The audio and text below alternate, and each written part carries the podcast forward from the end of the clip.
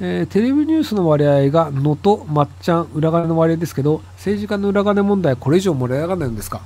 いやー結構ね裏金問題は後回しになっちゃってる気がするんですよね。なのでまあうんどうかと思うんですけどまあでもしょうがしょうがないですよね。はい。なので残念ながら裏金問題は後回しっていうのでまあ警察も結構頑張ったんですけどねなかなか厳しいんじゃないかなと思います。えー、航空機内のペットの持ち込みの層のひろきのさんの考えを教えてもらえますか？うんあの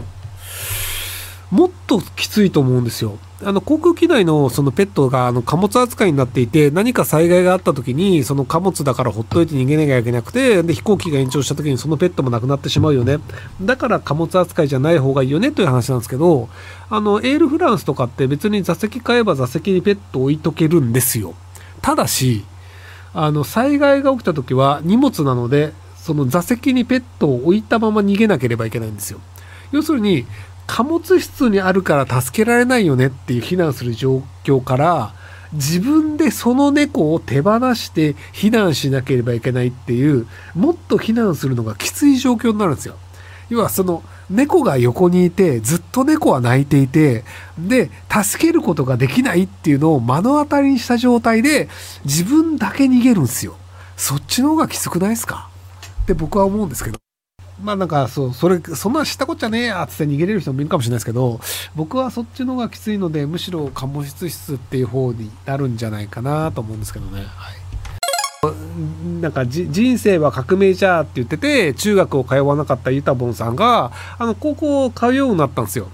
で、割とあの結構まともなことを言うようになったんですけど、で、あの、僕、ユタポンさんに苦言を呈していたように見えるんですけど、実は僕、ユタポンさんの親に対してしか苦言呈してないんですよ。あの、ユタポンさんは、人生は冒険だの人ね。あの、ユタポンさん自身は僕はあの、頭のおかしな親の被害者だと思ってて、なのでかわいそうだなと思ってたら、あの、ユタポンさんって、あの、父親をブロックして、で普通に学校通うようになってるっていうのがなってるのでなのであの親離れできてよかったなっていうふうに思ってるんですけどでまああの別にその中学生でその登校拒否っていうのは割と珍しいんですけど高校高校拒否してること自体も結構普通なので義務教育でもないのでなのであのなんかただのその毒親によって人生潰された人になってしまう可能性があったんですけど割とちゃんと学校にも通ってるしその文章を見てるとやっぱり結構まっとうなことを言ってたりするのでなのでその毒親に育てられた割にはきちんとしたあの親になってんであのなんかすごくねなんか科学的根拠のないスピリチュアルなことを言うんですけどあの割と顔つき良くなったんですよね。なんかそのまあメディアに上がってる写真を見て言ってるだけなのでたまたまいい顔してるのかもしれないですけどやっぱりなんかあの今の顔の方が僕はユタボンさんいい顔をしてる気がするんですよね。あの一番最初の麦わら帽子をかぶってる頃の顔は良かったんですけどその後なんかやっぱりなんかなんかそのクラウドファンディングやってみたいななんかごたごたしてた頃ってなんかこの子大丈夫かなっていう感じだったんですけど今はすごいなんかさっぱりしたいい顔になったのでそういう意味でやっぱりそのあの割といい方向に行ったんじゃないかなと思うのでそういう感じで誰かコロアキさんを助けてあげてください。そうあのまボクシングやってあの多分その体格も良くなってとかっていうのもあると思うんですよね。なのでなんかあのその親がそのおかしな親がついちゃったとしても子供は元になる可能性があるっていうのでなのであの良かったなと個人的には思ってます。はい。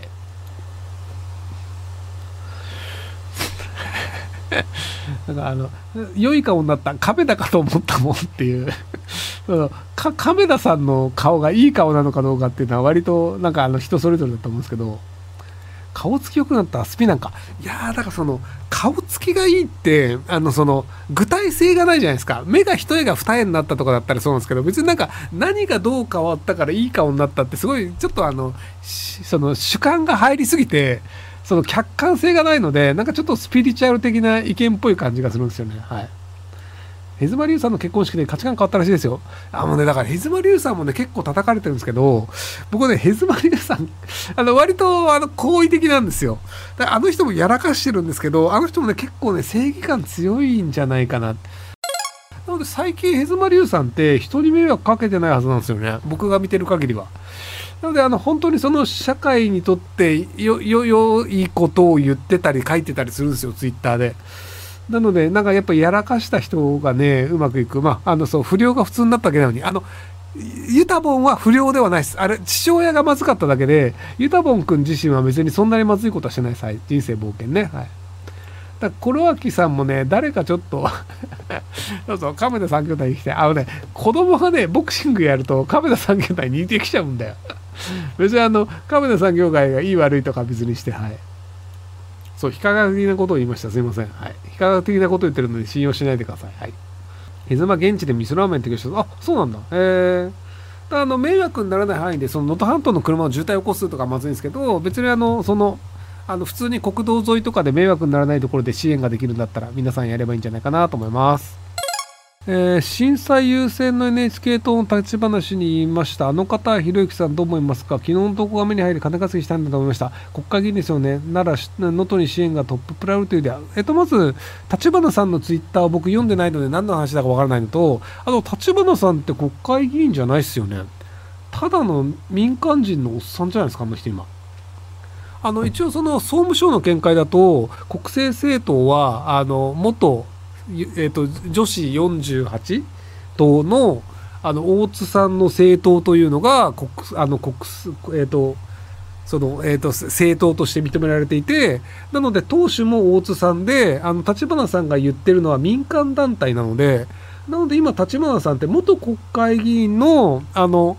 その大津さんと政党のなんか党首であるという争いで負けた民間人のおっさんです。まあ、あと、ホリエモンの友達なので別になんかあの民間人の金の足りない人がなんかほざいてるっていう話だと思うんですけど、まあ、金のない人が金稼ごうとするとわけのわかんないことをするっていつものパターンなんじゃないですか読んでないのでわかんないですけどねはい。